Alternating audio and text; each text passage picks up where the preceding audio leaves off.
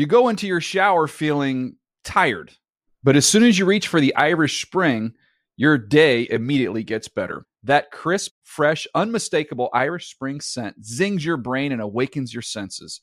So when you finally emerge from the shower, 37 minutes later, because you pay the water bill so you can stay in there as long as you want, you're ready to take on the day and smell great doing it.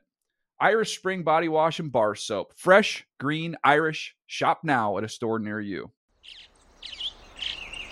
Getting ready to take on spring? Make your first move with the reliable performance and power of STIHL battery tools. From hedge trimmers and mowers to string trimmers and more, right now you can save $50 on select battery tool sets. Real STIHL. Offer valid on select AK system sets through June 16, 2024. See participating retailer for details. When you buy Kroger brand products, you feel like you're winning. That's because they offer proven quality at lower than low prices. In fact, we guarantee that you and your family will love how Kroger brand products taste, or you get your money back. So next time you're shopping for the family, look for delicious Kroger brand products because they'll make you all feel like you're winning. Shop now, in store, or online. Kroger, fresh for everyone. The Around the NFL podcast is no longer with the Bucs.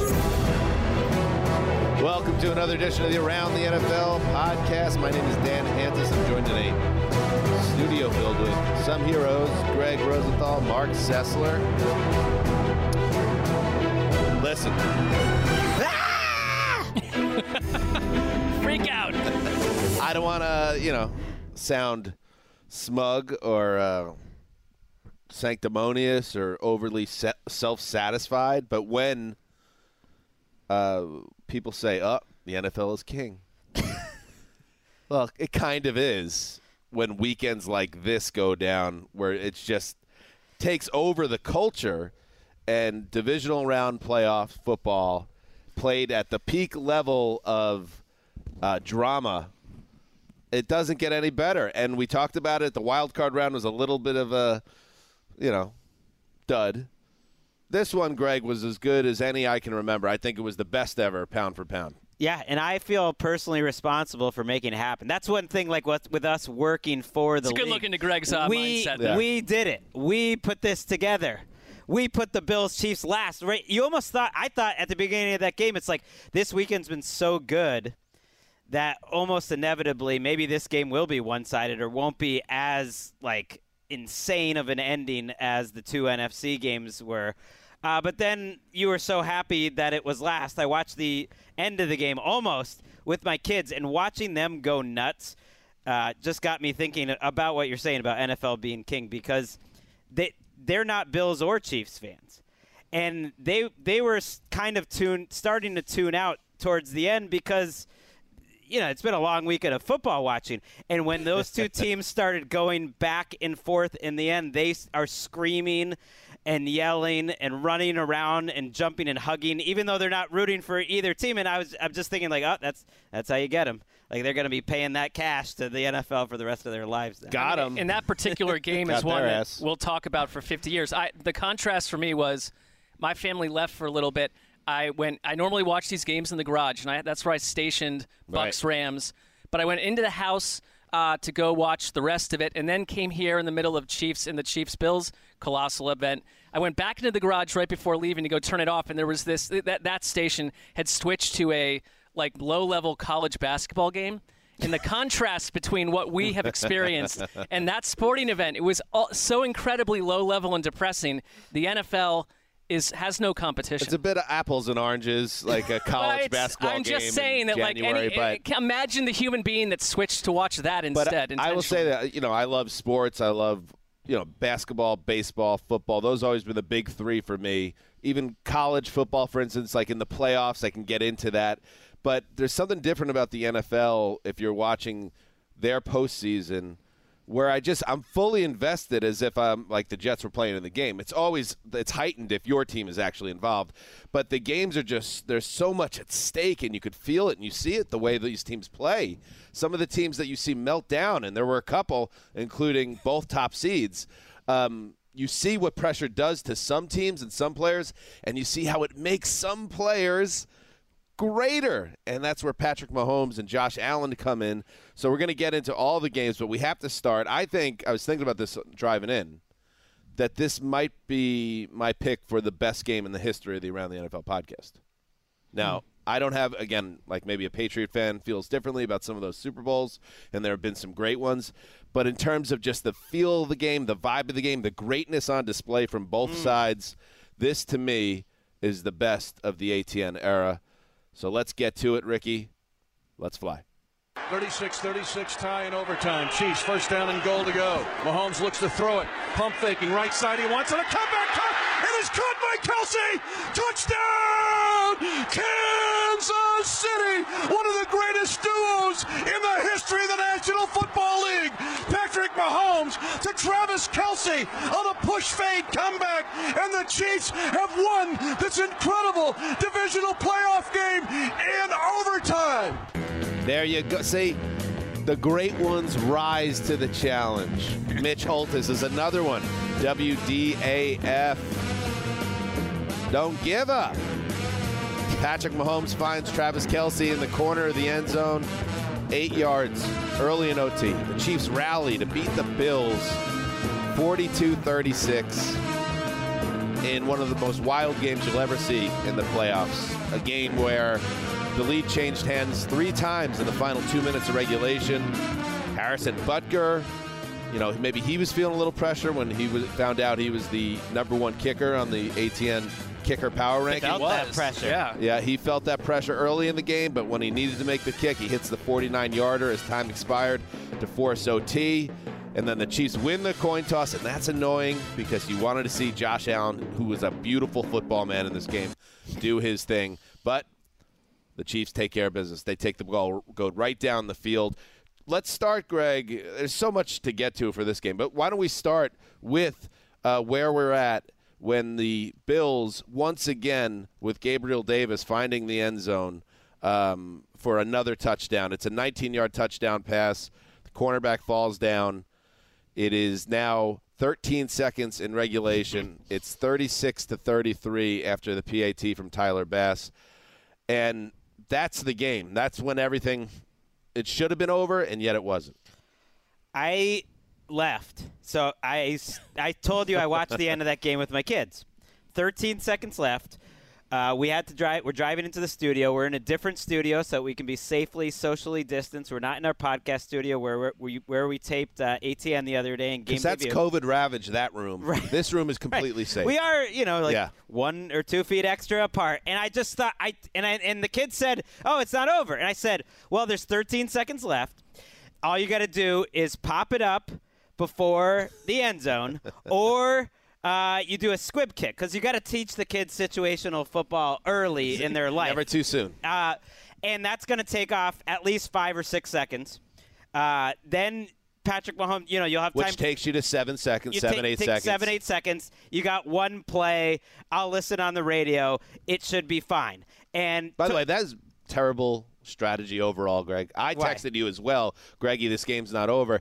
A game like this, do you really want to be in the car? You're, you're How- testing fate. How much time are you really saving ultimately when one of the greatest games of all time has 13 seconds to go and the greatest quarterback in football is heading on the field? And Greg, we had already told you you can take as you you have a window of time to get here. We're fine. fair. you know. I was still the last one to get here. I didn't want to hold you guys up. I was c- trying to be considerate. And you know, you put the Game Pass on in the car. You you could watch it. You listen there. You know, maybe it's not. I mean, s- listen, it's not the the more you explain it, the less it makes sense, Yeah, it's actually. not. It's not the safest thing in the world. But that that's just what I assumed. But it was stupid because 13 seconds is officially too much time to leave Mahomes. But it it was a a mistake that the Bills made that I'm sure they'll answer, a- and and we'll look for that. But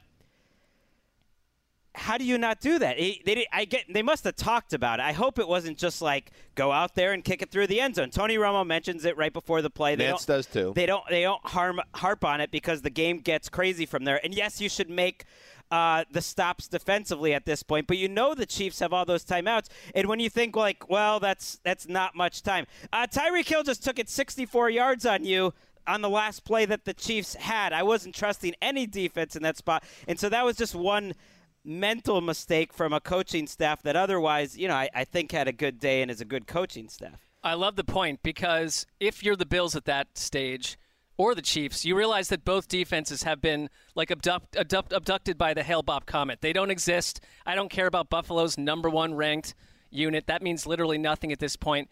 Uh, the game is clearly not over, and if you give them that chance, Mahomes and what was happening at that point, they're going to get the, they're going to get into field goal range. It's far too risky. You could have ended the game there. And it is ultimately, yes, Bass kicks it through the back of the end zone. They shouldn't have done that. That was a strategic error. But they're still set up, obviously. There's- They, right. The, the I Chiefs, still, even then, if I if you had told me they were doing a touchback, I still would have thought it'd been yeah, safe to because leave. it's but still it's either two plays and a and a long ass field goal attempt, or what, uh, two plays and one of them's a hail mary or a hook and ladder, uh, trick play of some kind, and it's probably over unless. You give up the 19-yard reception to Hill, and that's okay. You kept the you kept it in front of you. He stayed in bounds. All that. That's okay. But the one that's going to stick with them and stick to their ribs even more than the kickoff, I think, is they let Kelce come off unchecked, unmolested, straight down the seam, turns and he's wide open, and he rumbles 25 yards. And it was as easy as possible. There was there was no resistance. There's two people who can't beat you there, Kelce and Tyreek Hill, and you let one of them beat you, and and you know Butker makes the kick, and then the coin toss is lost, and the rest is history. And I thought the say. defense, you know, for much of the game before this thing got completely out of hand, and what 25 points were scored in the final two minutes of, of regulation. I thought the Bills' defense came into this game focusing on trying to stop Kelce. I, I, and I know it got out of hand, but that's what they tried to do early. And by the end, I mean the the bow had totally broken. well, it, it was twenty six to twenty one at the two minute warning, and and Right. Josh Allen was facing a fourth and thirteen. Is that the play? I mean that it is ridiculous to think that that was the score at the two minute warning, and the final score was forty two to thirty six. Just to close close the book on the the lack of a squib kick, or he could have popped it up. I think that would have been the move. I mean, they practice this stuff in every single day. He said, and he was asked about it three times that it was a fail, that it was an execute, it was an execution problem, and he takes responsibility, which which is kind of a, a non-answer. But but to move it back to that two point conversion, that's where it really goes crazy. I mean, that two minute warning, it was fourth and thirteen, and that's part of what I think has to hurt for Bills fans right now is that Josh Allen was on another planet. So was Patrick Mahomes. Those two guys, I think, were taking playing quarterback to about as high a level as you possibly could. But Josh Allen in these two games was as good as I've ever seen any quarterback, period. And they lost the game. Like the, the plays he was making down the stretch and Gabe Davis to, you know, make a move to put his cornerback in the dirt to shake him on that fourth and 13 for the touchdown. It's just, it's crazy to play that well and lose. Well, and so before the fourth and 13, the touchdown to Gabe Davis, he also converts the fourth and four. I, J- Josh Allen. He he also completes the two point conversion to Stefon Diggs. And if you came into this game and if you had one factoid, like when we are doing these preview shows, and someone said Stefon Diggs would have seven yards receiving in this game, you would think the Bills are likely in serious hot water, potentially doomed. Instead, you got Gabe, Gabe Davis becoming the first player in NFL history to catch four touchdown passes in a playoff game, 200 plus yards. He was out of his mind in this affair. Let's hear it, Mahomes, because yeah, I think this will be when this is replayed forever on NFL Network and anywhere else. It will be remembered as the Mahomes Josh Allen duel at the end. Uh, let's hear uh, Mahomes talking about this great shootout between two future Hall of Famers. I'm going there. Yeah, it was a. I mean, it was a heck of a game. I mean, 17. Josh played it, played his ass off. Pardon my language. I mean, it was it was a great game between two great football teams, and at the end of the day, guys like Tyreek and Travis made the plays that uh, that won, won us the game. And I thought that the shot of Josh Allen and I feel everybody. I don't even know if you're listening. This might. This is one of those games where Bills fans, you need a couple days. Maybe you listen to the show. Maybe you don't. I get it. Uh, where you know your quarterback did something insanely special, and when he's sitting on the bench staring straight ahead, I think it's just shock because they went ahead. Of course, uh, they go ahead 29-26 uh, on a on a drive that ends at let's see where we're at. Pardon me. They go at, with 154 to go. They get the two point conversion. At that point, you think maybe that's the hero moment. And that was the Allen drive. That was where he is running. Basically, every Right. yard on that drive was from him, whether it was scrambles, whether it was fourth down escapes. And they're trying to run the clock out. They're tr- they use seven minutes. Obviously, it didn't work out, but they quickly give up the touchdown, and then to go back down the field again, six plays, seventy-five yards in forty-nine seconds. Everyone in the building uh, sensed that. Oh my God, he, they actually have slayed the dragon. And I talked. We talked about it on the um, network show in a, in a day. Uh, a bunch of wrong predictions I had this uh, for these games. I went 0 and 4 with my picks, and that's fine. I have no problem with that actually. Um, that there's going to be a team that has like a heartbreaking loss this weekend that they'll they'll grow from it. It will be something to look back on as like the pivotal moment in their growth. And I thought it'd be the Bengals, but I hope it's the Bills. I hope the Bills eventually get over the hump because I felt so badly for not just the team and the coaching staff, but the fans that have to be just dying right now. Well, you hope you hope it's a bu- like a, a Michael Jordan Bulls versus Detroit Pistons scenario where Right. there have been a couple tough playoff losses, and this you know also sparks them to come back because they're or well the Chiefs against the Patriots. or the Chiefs and Patriots. I mean, Yeah. th- these are the growing pains and the, and the thresholds you have to go through. But um, I mean, I'm with you. The Josh Allen look was a thousand yard stare because you're asking someone who's thrown nine touchdown passes in two playoff games to get on a plane and go home now. right, right. And also, if you're a Bills fan, you kind of think like, well, last year was that loss for us. Like this was our win. We were ahead with 13 seconds to go in Kansas City. I, I've kind of I thought going into this game, the winner of this game is going to win the Super Bowl. I still feel that way. Same. And I, I definitely was feeling that way with the Bills ahead with 13 seconds left.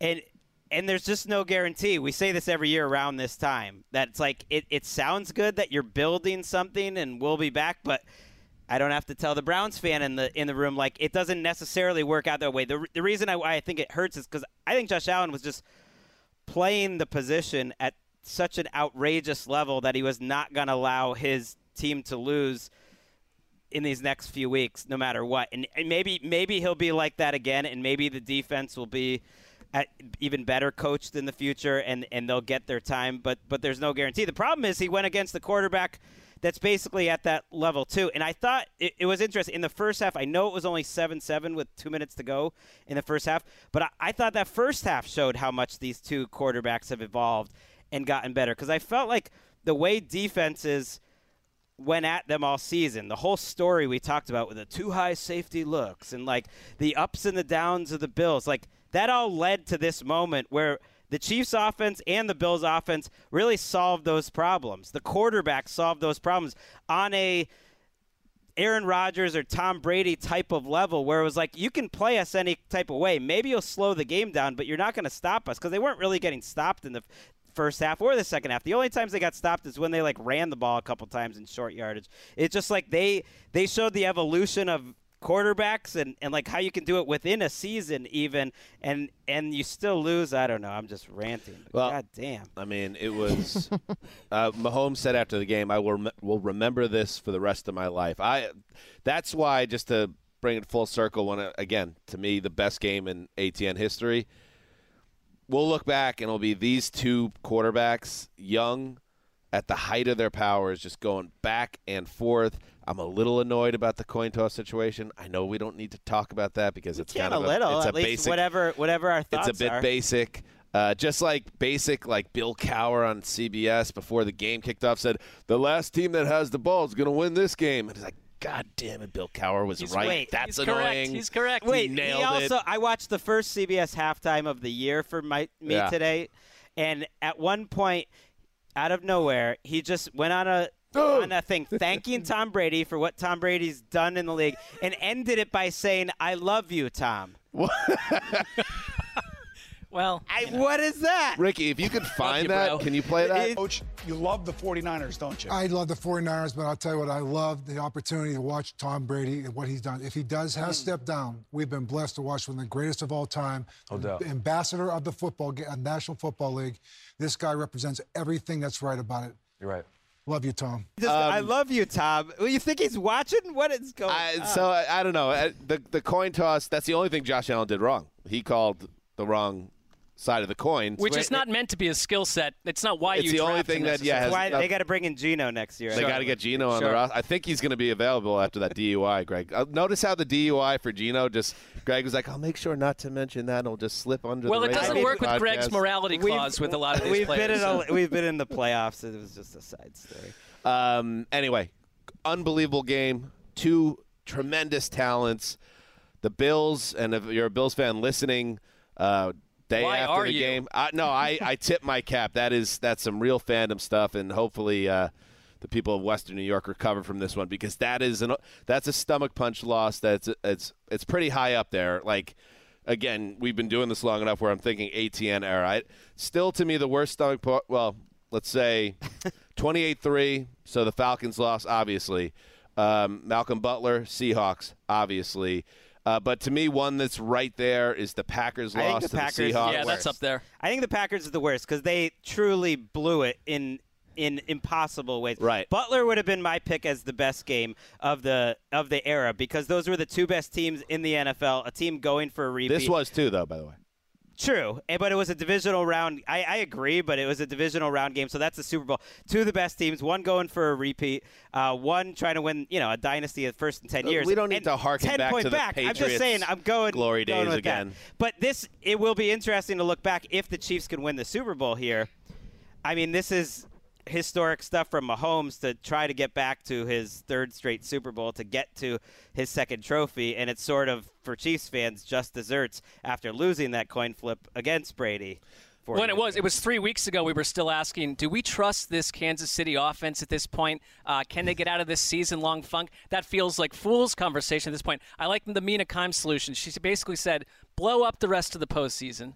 Have these two teams just play best out of three. Just give us what we really need. Hmm. that seems How do you follow this up? unfair. Though. Would, would you? Well, uh, I mean, I get, it, I get it. She- I don't think It's that's her. deeply flawed. I don't think she's actually asking for that. I do you mean, want? it's- it's what would you do to overtime though? I, I, I don't have an improvement on How about overtime. Play? How about within fine. playoffs though?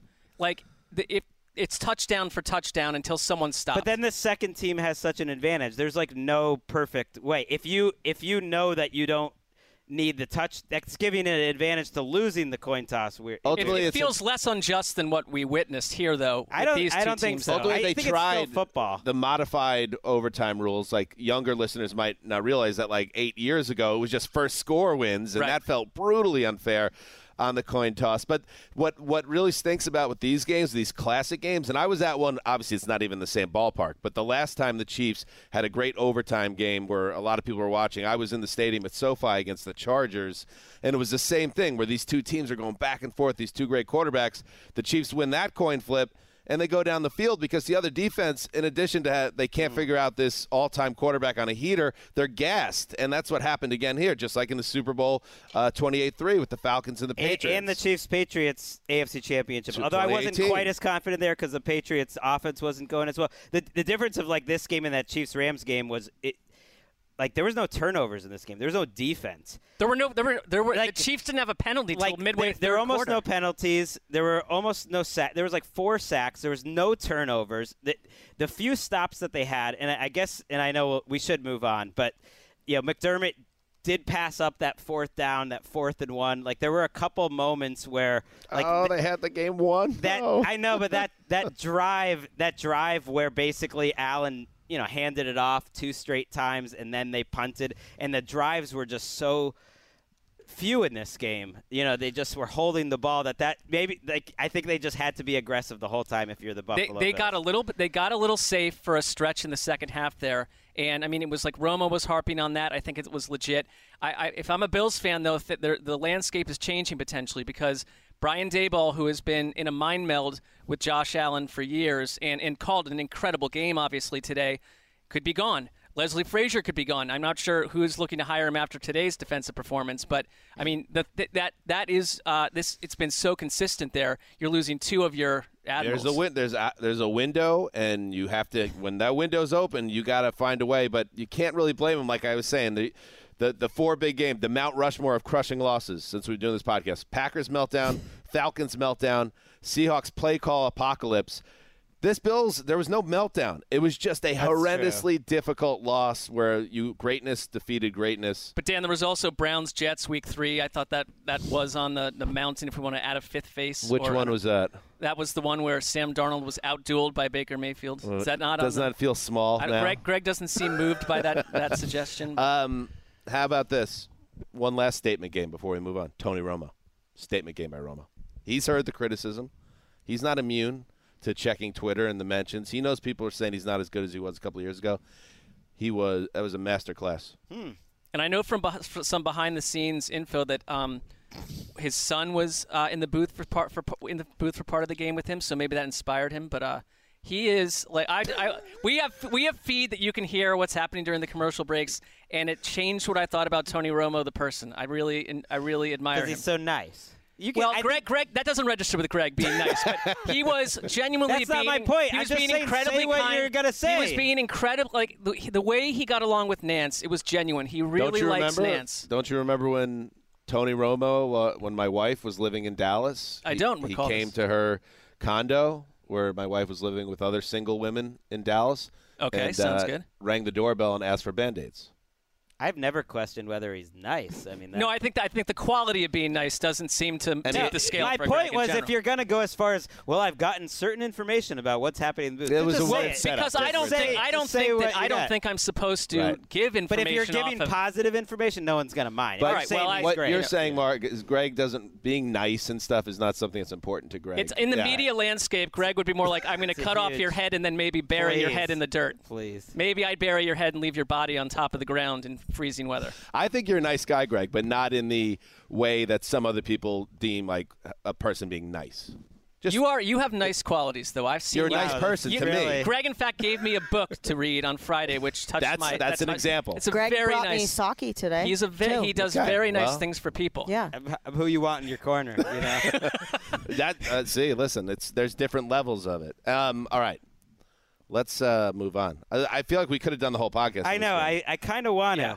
but we let's- can't. We need just, to like, move on. Let's go through the Devin Singletary uh, contribution. At least we've saved the best for last to keep people around. Honey Badger being out, by the way, that was a big part of that game. Yeah. The middle of that defense for KC was hurting there. All right, let's uh, move on though. We got to move on. AFC. Let's uh, let's fig- let's finish out the AFC. We have the Kansas City Chiefs uh, hosting the AFC Championship game. This is the they're the first franchise in NFL history to host four consecutive conference championship games. Who are they playing? Well, let's talk about it after this break. You go into your shower feeling tired, but as soon as you reach for the Irish Spring, your day immediately gets better. That crisp, fresh, unmistakable Irish Spring scent zings your brain and awakens your senses. So when you finally emerge from the shower, 37 minutes later, because you pay the water bill so you can stay in there as long as you want, you're ready to take on the day and smell great doing it. Irish Spring Body Wash and Bar Soap. Fresh, green, Irish. Shop now at a store near you.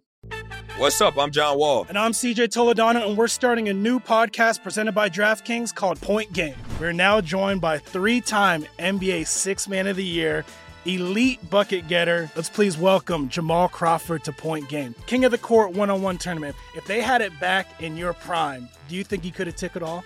I'm gonna be honest with you. I don't think I could have took it all, but I think I would have shocked a lot of people. I think Kobe and everybody in their prime, Kobe would win a one-on-one contest. Yeah, I, yeah, because you got to think Love he's it. going to guard. He don't care about guarding. He's gonna guard. He's going to Exactly. guard. Like you see him in the Olympics, he's going to guard, and then on I'm top not of that, like that, CJ. Ladies and gentlemen, please welcome Sam Cassell to Point Game. I remember you came to my room crying, tears, crying. They- I mean, he was in a culture shock. And then his, he's going through withdrawals about winning. remember what I told you? I said, I said, OG, you think I can get paid and go back and play in college? You Because it ain't it. Check out Point Game with John Wall and CJ Toledano on the iHeartRadio app, DraftKings YouTube, or wherever you get your podcasts. Getting ready to take on spring? Make your first move with the reliable performance and power of STIHL battery tools. From hedge trimmers and mowers to string trimmers and more, right now you can save $50 on select battery tool sets. Real STIHL. Offer valid on select AK system sets through June 16, 2024. See participating retailer for details.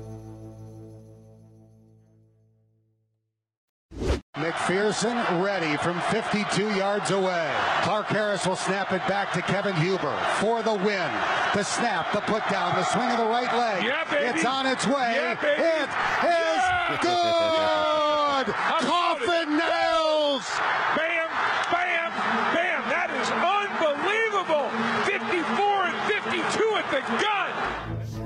Oh. And again, Dan Hoard and Dave Lapham. Lapham being the fan in the booth. Love it. WCKY with the call. Rookie Evan McPherson kicked a 52 yard field goal as time expired. It lifted the four seed Bengals past the number one seed Titans. Ah, Titans fans. How come it's so quiet in the mentions after this game? You're just 19. No, you know what? Are they listening to this? Not a single, not a single mes- me- mention in the mentions about, hey, maybe we were wrong. Well, you've won. You've won that that uh, duel with that group of people. 19 Danny's taking his own graves and he's throwing it at you Titans fans. on Saturday. Uh, just the Bengals uh, snapped a 31 year, of course, winless uh, streak in the playoffs. Now they snapped the NFL's longest active road playoff skid, and they do it with the performance that wasn't. Let's say this, Greg. It wasn't like uh, as electrifying as we've seen Joe Burrow and the Bengals in recent weeks, but this was a tough, hard-nosed win where they basically were able to beat the Titans at their own game. They won despite nine sacks and losing both lines of scrimmage. Really, I mean, they. I think they did a good enough job against the Titans' uh, running game, but when they picked off those three Tannehill passes, which which really felt like the difference, it, it wasn't because of pressure. It was because of their coverage. Uh, it, it was because of Jessie Bates, like just fooling Tannehill. Was Tannehill forcing a pass at the end, and more importantly, it, on offense, it was Joe Burrow overcoming the pressure. Like they just like thinking about two plays in that game, but but starting with one is that Joe Burrow passed to Chase to set up the game-winning field goal. Money. That was you know against like this cover two look that the Titans had been throwing in. They're they're more of like a man team, but they'd thrown it in pretty effectively throughout the course of the game, and they said you know they've seen that and they adjust. They knew it was possibly coming, and Burrow knew in his head what he was going to do. They adjusted their game plan. Chase to me is is so mature as as a route runner. They're both seeing the field with the same eyes. They have the perfect call in, and they like execute it. And that was the opposite of of, of what Tannehill and the Titans offense did in the crucial moments. And sometimes it does to come down to quarterbacks. Like the Bengals quarterback is way better. Yeah, and Burrow, you know, credited Zac Taylor for calling that play and said that they had seen the coverage on the tablet on the sideline. They knew what they knew what the Titans would do there. I mean, Burrow executed, and like we're in a season where a lot of high octane rookie quarterbacks came into the league and looked completely beguiled from from wire to wire. I mean, maybe a couple good moments. Second year quarterbacks too, and Burrow to take nine takedowns in this game and to show the composure he did and to simply be completely unflappable. The AFC North has changed for the next 15 years. The AFC hmm. has changed. I throw him right into the pile with Mahomes and Josh Allen. The Bengals, I'm who not have been going there yet. Whoa, whoa, well, whoa, I'm just I'm just saying he's getting into that mix for me, and I don't need to go whoa whoa whoa. I honestly whoa, think we're looking at that kind of player. I mean, Maybe we he's are. gotta Like, knock yeah, on the door I- I- first. No, I think Oh. you're probably right. Just to me, they're just a couple years ahead. That's of- fine. in in their development. That's I- I'm fine, but I, I mean, to me, it was like they took the, their defense to your Knock point. on the door before you walk in there. I kicked the Marky. door open. I told you eight weeks ago that the Bengals were going to kick someone's butt. and They're No, you finally can't doing do it, that. baby. You can't do that. I can do whatever I want to do. First I mean, of all, no, you you you got on the Bengals bandwagon, then you jumped off. I didn't jump off. When you jump back on, you can't then I act didn't like jump you were there off. the whole I didn't time. jump off. I was my take looked bad because they lost a couple. you kind of jumped off. They kind no, jumped off. that's your take. They they they kind of got they kind of fell into the might wanna biorhythms of up and down. might downs. wanna check the Did you tape. pick them to beat the Chiefs when they were playing the Chiefs? I don't think so. You know, you two are unbelievably un- annoying to hang out with most of the time. Burrow in this game, though, 242 yards after the catch. A lot of it was not downfield throws like we've seen in other games where it was deep shots. It was his receivers making a lot of action happen after they caught short passes. I mean, he had three passes of 15 plus air yards and none pl- over 20 in the If- entire game. if you're a Titans fan, you're you're so disappointed, obviously, because this is now the third time they've been the number one seed and got knocked out. And also, uh, you know, I was having some fun a few minutes ago, but you know, they were very they had their chests out. The fan base, they thought we're going to show you what you don't you don't think we're a true number one. We're going to show you something. And part of the reason they had confidence, the part I wish Gravedigger was here because I'd love to hear his thoughts on this, but we'll get it eventually. Um, Ryan Tannehill was a guy to trust. He was a guy to trust in these situations. We talked about it on our TV show on Friday, on Saturday. It was like, listen, we all know Joe Burrow is a rising superstar in the league. Tannehill might not have that ceiling, but he is a damn good quarterback. And then he goes out and throws an interception on the first pass of the game. He throws an interception uh, a couple quarters later after that, and then throws the interception that sets up the game winning field goal. He came up small. There are a few small performances from veteran players. Uh, we're going to get to the Packers in a little bit.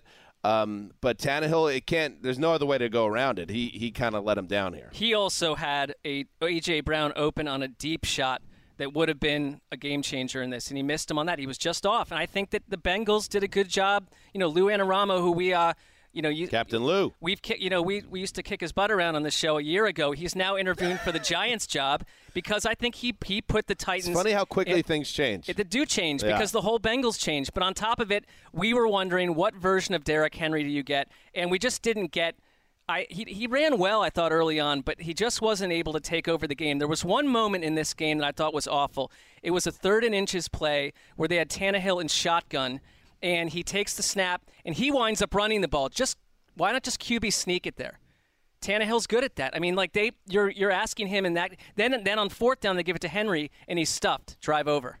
Right. They they weren't helped by Henry returning. Now I don't I don't know if D'Onta Foreman helps them win the game, but like I don't know that he wouldn't have. I I mean his his he ran great on that. Like his 45 yard Yeah. run that he had, and he had another. Um, were two of the best runs of the game. I mean, the 45 yard run was the best run of the game, and then he had another. I, I'm failing to remember how, how long it went for, but he ended up four for 66. But they they were loyal to Henry. Henry gets stuffed on the two point conversion, which which looking back was such a crucial play. It was a great play uh, by Clay Johnston. But this was an offensive line that was used to leaning on teams and leaning on them throughout the course of a game, and it just didn't happen for them this game. Tannehill actually hit like a lot of big plays. I mean, Brown goes five for 142. You know, he hit him downfield a, a couple times. They had the big plays, but that that interception he had, and just to put you know the time on it, you have to get to overtime there. It is insane that the Titans had the ball left with 28 seconds left on a third and five on their own 40, and they lost in regulation. On that play, he forces it into Westbrook-Ikhine. You know, you can do the thing where you kind of pause it and you see that there's actually a tight end coming open in the flat, and you lose the game throwing it to Westbrook-Ikhine. Julio's not on the field. Julio had a nice game. That's weird. They don't throw to A.J. Brown. But the thing that gets me with that play where you talk about veterans and where, like, Joe Burrow was not making that mistake, there's no pressure. So, like, he made a bad decision with no pressure, throwing it into a crowded area to a bad receiver with no pressure. Like, that's that's like a mental thing. That's a short circuiting. We got to talk Evan McPherson. He converted his 11th field goal from 50 yards or longer, the most in a season for one player. He also became the first kicker in NFL history with at least four or more field goals in multiple games in a single postseason. He's played two, both games. He's four for four. Here's what Joe Burrow had to say about the last kick. So he was talking to Brandon as he was going out to kick. He gave a little warm up swing, and he said, "Ah, looks like we're going to the AFC Championship." Right before he went out there to kick it.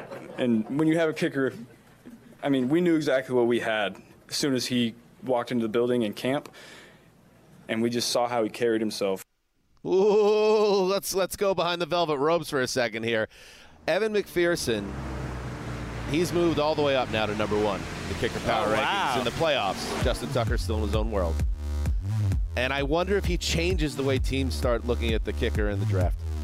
Taken in the so. fifth round, it's you're not Roberto Aguayo. I think scared off a lot of teams. That second round pick of the Bucs that was a horrific misfire, and you've seen it every couple of years. Somebody really reaches, but teams that have avoided it completely take a look at the draft classes because look how much a great kicker can change a team. Gostkowski was a fourth round pick and he had got a lot of grief at the time because they were He's in the back right now, popping bottles. They're getting rid of Vinatieri, and I always thought like people, oh, like hey, it was like I can't believe you wasted a draft pick on a kicker. Oh, like what? Your fourth and fifth round picks are changing your franchise ever?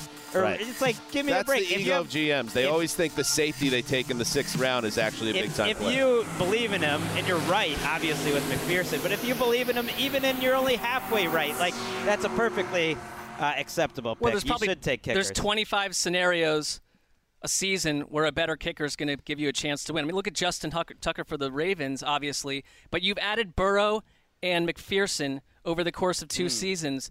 It completely changes the Bengals. To- How many good even teams are plans there? Burrow and McPherson, the well, two no, pillars. No, but you know I what? love it. But honestly, like how how many teams with good quarterbacks are riding shaky streets because the kicker you can't trust? I mean, you're they- getting your third and fourth kicker if by they December. have Big Bone Randy on their roster, which I think they did at They some did, point, yeah.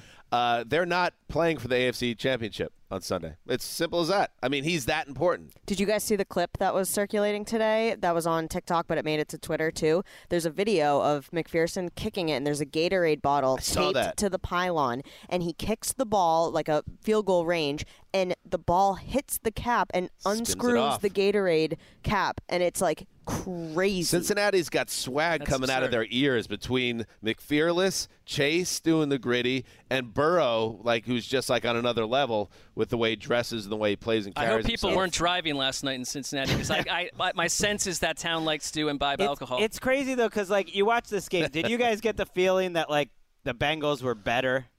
You know, I maybe it was just even. It was a field goal game. They were dominated. Their offensive line was dominated in such a manner in a winning performance, unlike anything I've ever seen.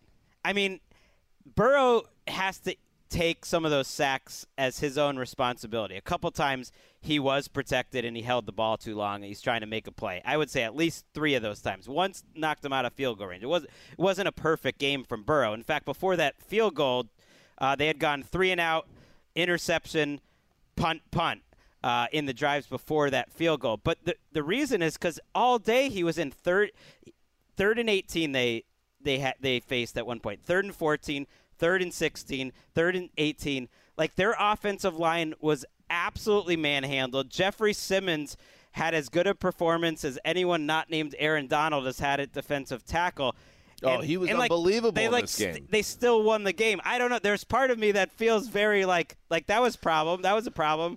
That, You know i'm worried what? about that. But that is, and the Packers were the same way. The, the Titans, they, I thought they were a little bit tight in this game. I thought, you know, you saw not it. the defense i mean the, The- the defense held joe burrow to 19 points you know what I mean? exactly. But just that idea of like being at home, having the opportunity to take care of business, and just not quite being there, not executing the way you were uh, when there was less pressure on you at the end of the season when you had that winning streak. I don't know. It's just it's very frustrating. I imagine for Titans I- fans as well. For the Bengals, like you know, we'll look forward all week, but it's two weeks in a row where you can look at a series of drives, and it's the protections. First of all, like coaching staff, maybe can we figure out how to stop some of the bleeding with the Joe Burrow punishment midway through this game? There was no answer for that, but. Raiders game, this game, they're not finishing certain drives. That's not going to work against Kansas City. Right. Well, I also think their weaknesses have matched up really poorly. Their interior line is where they're just terrible. I Well, Chris Jones that- isn't And be a now you have Chris treat, Jones right. and Jarran Reed coming.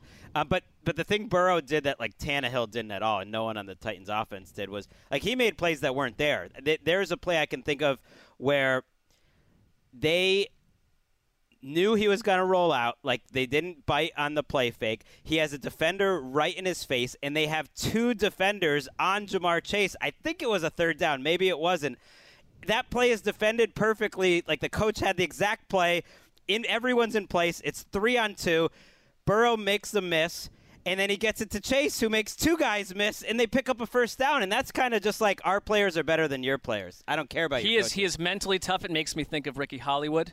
There's Hmm. a parallel with the way the two of them operate in their professions. I agree. Here- here's the good news, by the way. There- how we kind of got into this game. You said Joe Burrow's there with Josh Allen and Patrick Mahomes are right there.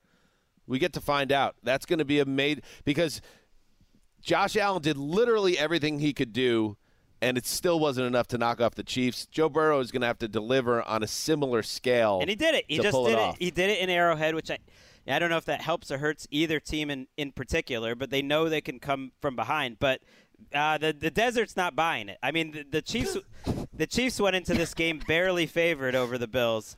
Uh, the the Chiefs are favored by a touchdown next week. Well, I mean, the desert has adored Kansas City all season, so I, I I'm not overly concerned with that. All right. Uh, let us, before we uh, move on to the NFC side of action, we do have the Bill Cowher uh, comments on Tom Brady. Would you like to hear them? Please. Please, yeah, why not? Okay, go ahead, Ricky. Coach, you love the 49ers, don't you? I love the 49ers, but I'll tell you what, I love the opportunity to watch Tom Brady and what he's done. If he does Hmm. has stepped down, we've been blessed to watch one of the greatest of all time. No doubt. Ambassador of the football ga- uh, National Football League. This guy represents everything that's right about it. You're right. Love you, Tom. I knew I didn't hallucinate Oh yeah, that. love you, bro. That's not going to work with Dan. I can tell you that much. Well, the funny thing too is James Brown asked him about the 49ers. yeah, right. Well, you know, he answered the question he wanted to answer his own way. I Wait, guess. before before we move on, you guys were all with Lakeisha. Um, I didn't make it over, but how cool was that when they hit that kick? I mean, I think some, one of you took It the was videos nice. of It it. was really like nice. she was on top of the world, and that must have been it, so nice. It was really nice Oh, to all, man. all be together at all uh, these days, but watching a football game like we did it outdoors. Uh, Link is there. He slept through the first half, came out for the second half. Walker was there. You know, G- Connie and Gonzo were, were all there. It, it was beautiful, and I don't know, like.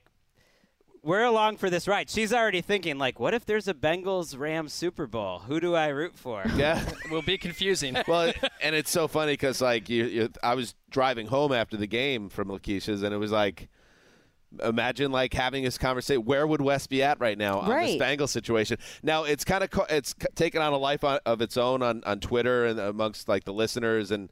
There's a general vibe like Bengals are the team of ATL. This is for Wes and all this stuff. We don't know like where Wes would actually come down in Cincinnati at this point in time, but there is still like this like kind of spiritual bond that it just connects. It's just it's been very and, nice. and his brothers. I mean, we like Yeah. we've been texting with the now. I mean, Wes is was the most stubborn friend I've ever had. So I am not just assuming that he would have flowered open and become this giant Bengals fan this season. Yet there are elements of the Bengals that Wes would have loved about the football. What does he team. do when that when that field goal goes through the uprights, the 52 yarder? I think it would have. We're in the backyard. He's with have, I think it would have melted. His heart by then would have melted to some degree on the Bengals front. but would Link be in a Bengals shirt? No way.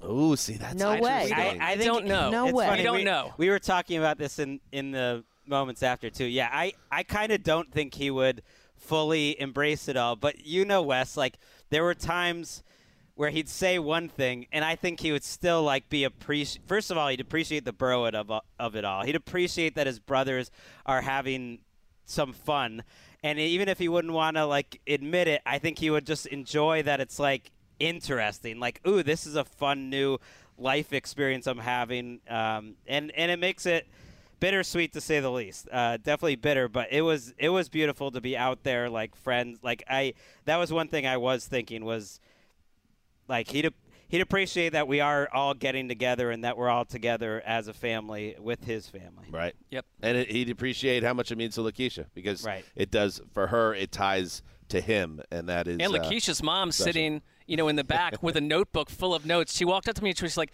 "What happened on that last drive on the third and eight?" She's charting every play, and I showed her like NFL Jesus, like, "If you'd like, this can help you too." But I love that you're oh doing yes, this by hand. From You are the- a savant. From the first snap, she was she had her notebook out. She's taking notes.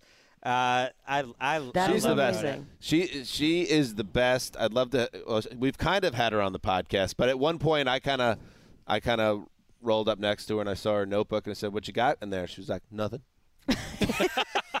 yes. She's not afraid to kind of just go quiet. But then, as we were leaving, she gathered us all together and said some really nice words about how important it was to be together and how much it That's means with Wes and everything. It's just like, all right, that's a special woman. All right. I'm so pissed at Jet.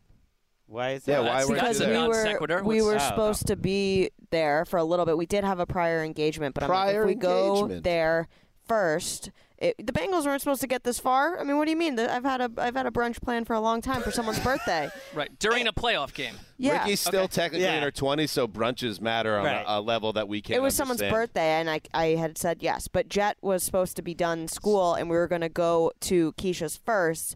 And then, you know, she just took way too long, and You I, know we're doing the pod right now, right? Right. But I'm mad that I'm not there. And I hear she you. she was like, I know how much this meant to you, and I was like, clearly, you really hustled. What two Thanks. very She has zero rebuttal. right, we but have I- Jet, all right. Let's welcome in Jet to Yeah. share her thoughts on how this played out. Erica was hammered Eric- at six in the morning. I do like that Marc point out. Like during a playoff game, he's Well, no, because like I'm sorry, but this is our core. Yeah, I mean, I know you were probably tracking it Me- heavily on your phone. Or, Meanwhile, I or, do I like, was. you know. yeah, we do. We're hearing from the Wesseling brothers. Uh, Nick saying that uh, Tim sounded like he was having a fake orgasm at one point, which I thought was uh, uh, an interesting response. don't And I to just want to imagine give that. Dan credit. Um, 16 to 6 Titans. Not to go back to the game, but Yeah. one quick 16 to 6 Titans. They just I think Foreman had just hit that play.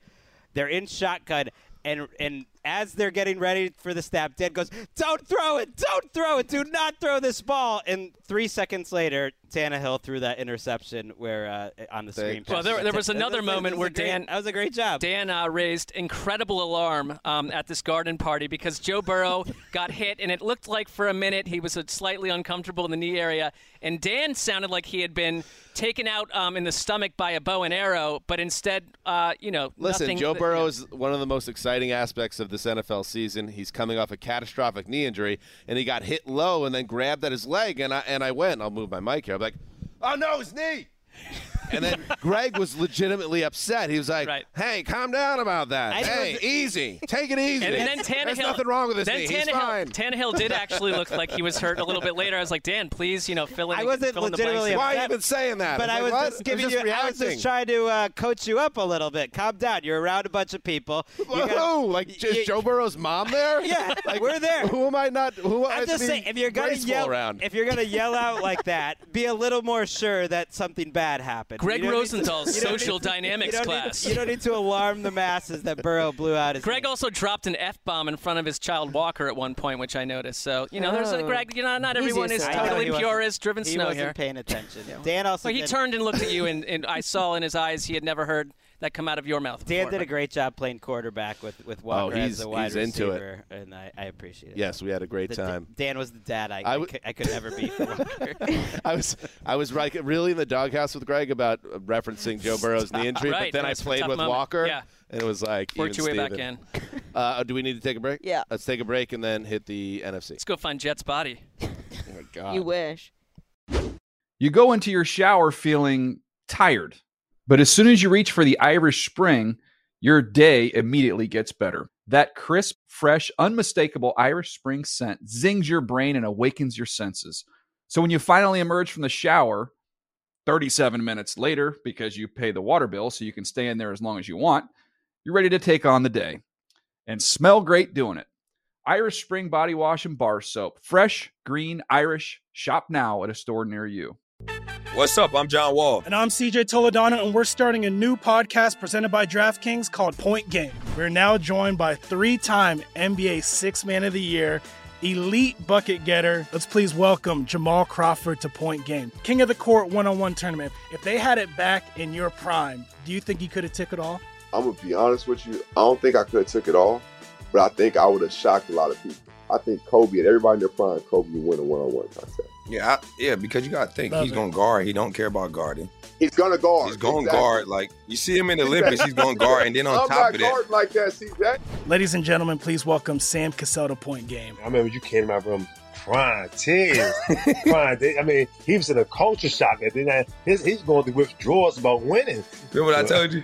I said, I said, OG, you think I can get paid and go back and play in college? You think they ain't it? Check out Point Game with John Wall and CJ Toledano on the iHeartRadio app, DraftKings YouTube, or wherever you get your podcasts. Getting ready to take on spring?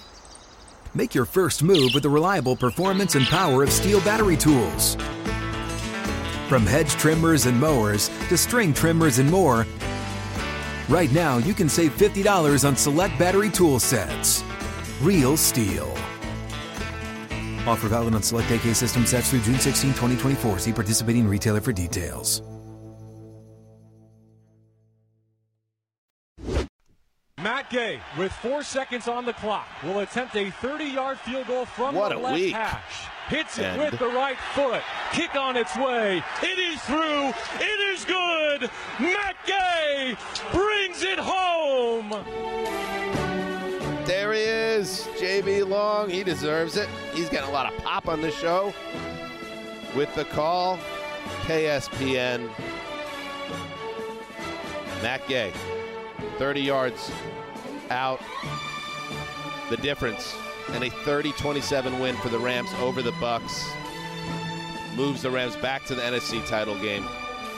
A game that the Rams led 20 to 3 at the half and 27 to 3 in the third quarter before a series of self-inflicted errors opened the door for what could have been one of the great collapses in NFL playoff history.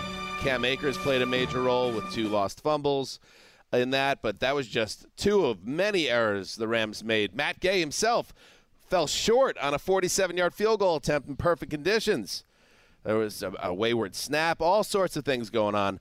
But when it came down to it, Marc, when the walls are falling in and it goes from 27 to 3 to 27 to 27 late in the fourth quarter, Matt Stafford dropped back and made the pass to Cooper Kupp that set up the field goal.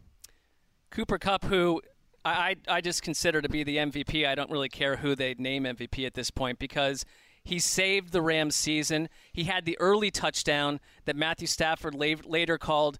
Uh, you know his route essentially a love of the game route where he's a decoy trying to tr- pull defensive backs away but he was left open scored that one scored the game winner this is exactly why you went and got matthew stafford i thought stafford had to answer that question over and over this season he did it today in spectacular fashion and you know it's the rams overcoming past demons and current demons because you're dealing with Tom Brady who, you know, with with 10 15 minutes to go in this game, it looked like this thing was this was the stinker of the four, four beautiful efforts and instead Tom Brady nearly took them to the brink. I mean, it was incredibly watchable. I thought the Rams defense made life very tough for Tom Brady. And early on in the game, it just looked to me like the Bucs had hit a wall. That there were too many people not on the field for them. Tristan Wirfs' absence affected Tom Brady a ton. Your obviously your wide receivers are out. You know they they were missing guys. Tom Brady was out of sync, and he really had no one to throw to. And even with Gronk, he seemed out of place with Gronk until later in the game. It was nearly a gem for Tom Brady. I wonder if it's the end of Tom Brady's career. That hangs in the atmosphere at this mm. point for us to find out. But for the Rams, two weeks in a row, there are parts of them that looks totally confirmed as a Super Bowl team. They put they face next, um, but an incredible effort on the road. Spoiler alert. Well, I mean, if the, I guess if you I mean- if you've been living in a cave, that's news. Th- this it's such a misleading final score and box score to me. And yes, the the Rams losing four fumbles is part of the story, and, and we we should talk about that. But if you wish to, the the defense like. The Rams defense, it's not this this comeback, and it was it was a good comeback, but it was all like it was a lot of like I can't believe Brady did it again. They Different, They yeah. were stopped three times in a row in the fourth quarter. In any other situation, that's the ball game. The Rams defense stopped two different times, like forced punts, uh, and also forced a fumble there in the fourth quarter to to take it under five minutes, and yet this still happened. But Kupp is the story to me. Like those two plays to set up the field goal. It almost feels like now after what. Uh, what the Chiefs did. Oh, 42 seconds. That's nothing.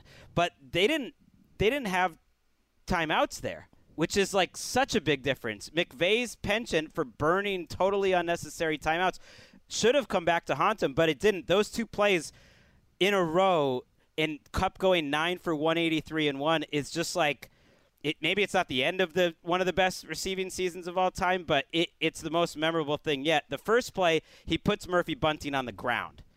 He, he shakes him so bad that that man went on the ground and in a in a very safe defense where they're playing to prevent him from going to the sidelines, he gets deep and It was out third of and bounds. 20, right? It was second and eleven. I'm, I'm talking Oh, about the, the last two. the- Okay. The, last two plays. 35 seconds left after Stafford almost fumbled the ball. They're they're playing safe, and they didn't send anyone, and they didn't get any pressure on Stafford. And Kupp gets out of bounds after shaking that dude. And I think Todd Bowles saw that and was like, I don't want to go down like like a bitch, basically. And he decides to send the house on the next one because going safe didn't work. They hadn't been getting pressure all day. So he decides to send everyone. But here's where McVay makes it up to me personally. They played that so fast that NBC actually wasn't even ready for the next snap. They were still in Kupp's replay. I went back to look. They snapped the ball with 21 seconds left. And because they played with such tempo, and that was the plan coming in, even though the clock was stopped, I there was miscommunication by the Bucs. The the blitz call did not get passed around to everyone, so it was a total mistake uh, in terms of coverage and what their responsibilities were. And Kupp goes deep. And oh, by the way, you got to make the play, and Stafford like delivers a Right. beautiful and ball. you have to then get down And- the and field catch, like- and clock the ball. Like that's that's a that's part just of like this as well. excellence beating. Co- like forget about coaching. It's that's just playing excellence. And the uh, going back to that quote because I found that to be an intriguing quote, and I didn't know what it meant at first when Stafford called it a for the love of the game route, because of when the defense is sending the house like that. The guy that just goes straight out to pull away some defenders, he's there's not enough time to make him a part of the play unless some of the defenders that are supposed to be blitzing don't get the play call in and they didn't have the full complement of blitzers coming at Stafford. Now, I think it was Suh still got to him. Oh yeah. And Stafford made the play and you got to give it credit. A now, really tough throw and a great throw i under pressure. Like Now- even then, most quarterbacks are not making that play. Now here's the question now, Marc, with the Rams, not to spin out of this game, but I'm just like I'm still trying to process the Rams uh, with this game as we now look ahead. They have one more game to get to the Super Bowl, and you can't say that they closed this game out. They had a quarterback and a wide receiver who made a very special play to save the day, but even Kupp had a bad fumble in this game, lost that changed things. There's something about this team lacking a killer instinct. It's what got them beat in Week 18 from by San Francisco, and it almost cost them in a game that would have been remembered forever. And that that spooks me a little bit as we spin forward. I'm with you, but they also have guys like Von Miller who had an absolutely incredible performance today. OBJ completely fits.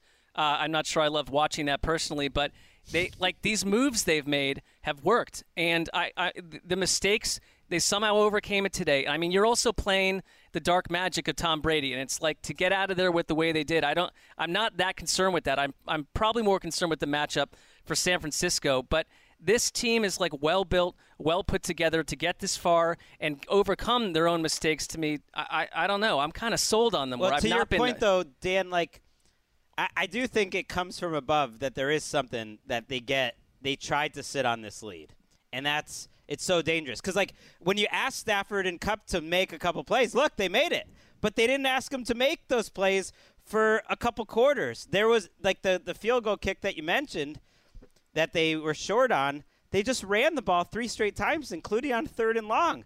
It was like McVay was just he, he has this.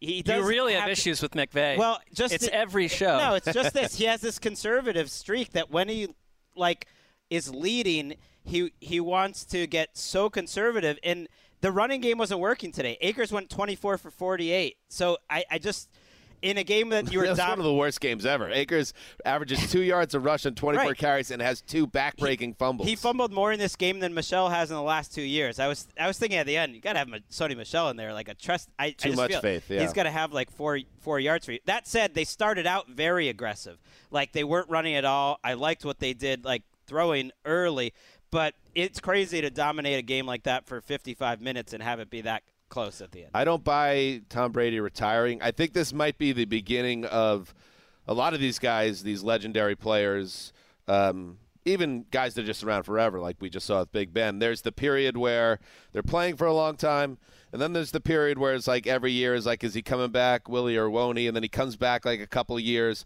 and then there's the last year. I think with Brady, the way he is, everything tells me as a competitor he wants to draw this thing out, so I'll believe it when I see it. But I, he's thinking about it because I know, guess, but that's what I'm saying. It's all part of the process, I think. And I thought he looked. I, I'm not saying he looked old in this game, but he was he was so uncomfortable. This was a tough tough game for Brady. You had to throw the ball 54 times. He was constantly under duress. He was having to move around in the pocket. I thought to get to 329 yards, uh, to get that comeback, really was gargantuan effort by him because the the Rams' defensive line really came after him all game. Well, they, I mean, they were a mess on third down too for a long, big chunk of this. I just, I, who were his options to throw to? I mean, Tyler Johnson seems to be so out of sync with Brady in every one of Well, these playoff games. He's not used to his line getting worked. That that's why I mean like the box score is misleading. Like eh, he he looked done with this game by the way when he overthrew Brate um, to turn the ball back over with about four something left and it was 27-13. It just looked like I like let's Seemed get like it's like this isn't let's get day. out of Yeah. here. Now the Rams overcome losing four fumbles in a half, or you know they had one right before the half when they could have gone up 27-3, and Akers fumbles on the goal line going into halftime. And Arians doesn't take timeouts there, which felt like the, the biggest like give up move ever. It was just like I don't even want to try to score at the end of the half. He wasn't taking timeouts when the Rams had the ball, but before that, like I don't know who, if any quarterback could have done much there because the Rams' defensive line was destroying them. ESPN ran a stat that said they had the highest pass rush win rate of any team in any half in a game this year in the first half of that game. It, this was the ultimate proof that like sacks and QB hits are are uh, a quarterback stat because Brady managed to br- make it only three sacks in four or five quarterback hits, but it wasn't just Wirfs' guy that was getting beat like a drum. Like Donovan Smith was getting destroyed. The guys in the middle were getting destroyed. All those Rams defensive linemen, I, I think it's a special group. I think it's potentially like a special Super Bowl championship. Now that group, Miller- the defensive well, front. and Miller's nine QB pressures were the third most he's had in the next gen stats. Yeah, era. like now I mean, that talk about showing up. he's playing at a high level now game. with Floyd there and Donald. Yeah, I think Brady for the first having they showed at some point uh, coming back from a commercial break, him and Gronk celebrating after the Super Bowl last year on the field, and it struck me that his jersey, and they played on grass. It was at Tampa. Was completely white, gleaming white. Like it didn't have a, he didn't have a mark on him. And in this game, he took a beating. Uh, he was bleeding. Bloody there, lip. There was a shot as he was walking off the field with the sun in his face, and he kind of actually looked 44 years old for the first time ever. And I was like, man, this is this was hard work. So maybe. This, if you want to buy into the idea, is Tom thinking about coming back or leaving? This was kind of probably a very tough game for him to head into the offseason on. I, I wonder if if the the comeback because it you know he does throw that pass to Evans, which is a beautiful throw. When he made that throw, I was like, that would be a great last throw in the NFL. Burke Burke texted me that it was so, it was so true. Uh, but then he gets the ball back. They go, you know, they they score again. I almost wonder if like this the way this game ended. I don't know. Maybe it's a good way to go out on him. It, Ooh. What? what are you talking just about? Just that like What? it wasn't The, la- the Super Bowl would have been a good way to Hot go out. alert. No one's going to remember this as like. I guess what I mean is like it, it was a reminder of both things. How completely impo- how completely difficult it is to play and try to win the Super Bowl. Like this he knows how poorly the Bucs offense played and how badly they were beaten for 55 minutes. Then you have like the way it finished and, and at least like you didn't go out in some embarrassing chump like way. When I saw these reports I was like, "Oh, I, I think he's kind of gone. Like I, I was I'm surprised because you haven't you haven't seen. Anybody wanna put a sandwich any- on it? No, I don't. I don't feel. I don't think he will, but Greg, like I, I don't feel. I hear what you're saying, Greg. Maybe I'm wrong about the who good way who to- who would disagree with you more that it's a it's a competent way or a memorable way to go out than Tom, Tom Brady. Right. They I mean, say- he was he was as steamed and annoyed after this game, and throughout this game, and last week, and in previous weeks, as I've seen him, I think he's very frustrated with how this offense finished in general. I think that's true. I take back saying it'd be in some way a good way. I guess in my it's my fandom that it's like at least it wasn't embarrassing. He had a nice Right, he was a had fighter in nice this game. Absolutely. comeback, and that was it. Because those reports, and he basically said it to Al, and he probably said it to Jeff Darlington and Adam Schefter, who reported on ESPN. They hinted at like, well, if he makes or wins the Super Bowl, then that's probably it. So it, it he was he was already thinking that way, as if he could get to the finish line, then maybe he was I he was going. I like the part of that report also is like, actually, his wife has wanted him to retire since 2017. I was like, Right. oh, that must be Right, they were- getting awkward. Right. They were like, they, half a decade ago. who was doing this game now? Yeah, uh, Troy was like, yeah, I think Gisele will have a, a say in that, and I, I don't know. I mean, Oh, uh, this is great. Yeah. Chris was saying that, and I was like, well, I think if she had a say, he would have retired four years ago. I don't He know. He can't throw the ball and catch it too. My favorite Gisele line of all time. I do like this. That was um, the that was a low moment. Walking walking out of that Giants locker room and seeing Gisele uh, waiting for Tom. And that From a SI's Mitch Goldich that he, he tweeted that daytime Michaels and Collinsworth is like running into your teacher at the mall. It was very bizarre was to me to listen to them at daytime because I'm typically with the we we, we, we watch football all day long together. we go watch that Sunday night uh, performance in that in the big view, viewing room together when we're allowed in this building, and you get the throaty, kind of chalky Chris Collinsworth shouting at you for three hours as the nightcap. I don't understand Also, it early like, in the day. Al, who is probably having cocktails um, Right along now? the Malibu co- coastline at 2 a.m. the night before. You know, he's a night owl. he, he's a guy that like you could you could he was still waking up uh, when it was uh, 1:30 in the afternoon. There, like Al's a Al likes to hit up the nightlife. Plus the Well, Buc- the we do- Bucs I- are a I prime assume time. that's true, but do you- the Bucs we- are a prime time team. You and Wes always used to be annoyed at the light in Tampa afternoon games, which which was a little annoying. Well, it was this much more annoying when they were also like a, a wild trash bag of a team. It's a little less annoying the sunshine in, in Florida when it's Brady. And by the way, show. that was not a that was not a criticism of the great legendary Al Michaels. I just know Al likes he likes living in L.A. and he likes the life. What's the place where uh, Mel Gibson went? Uh, Moonshadows? Yeah. Yeah.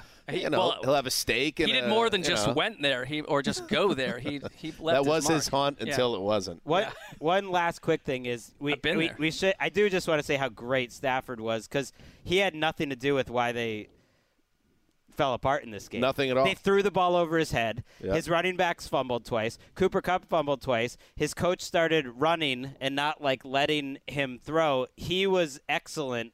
Uh, and they were aggressive from start to finish. He he was the better, you If- know, he was protected better, but he was the better quarterback in this game. As if we needed any more validation for that being one of the best trades in recent memory.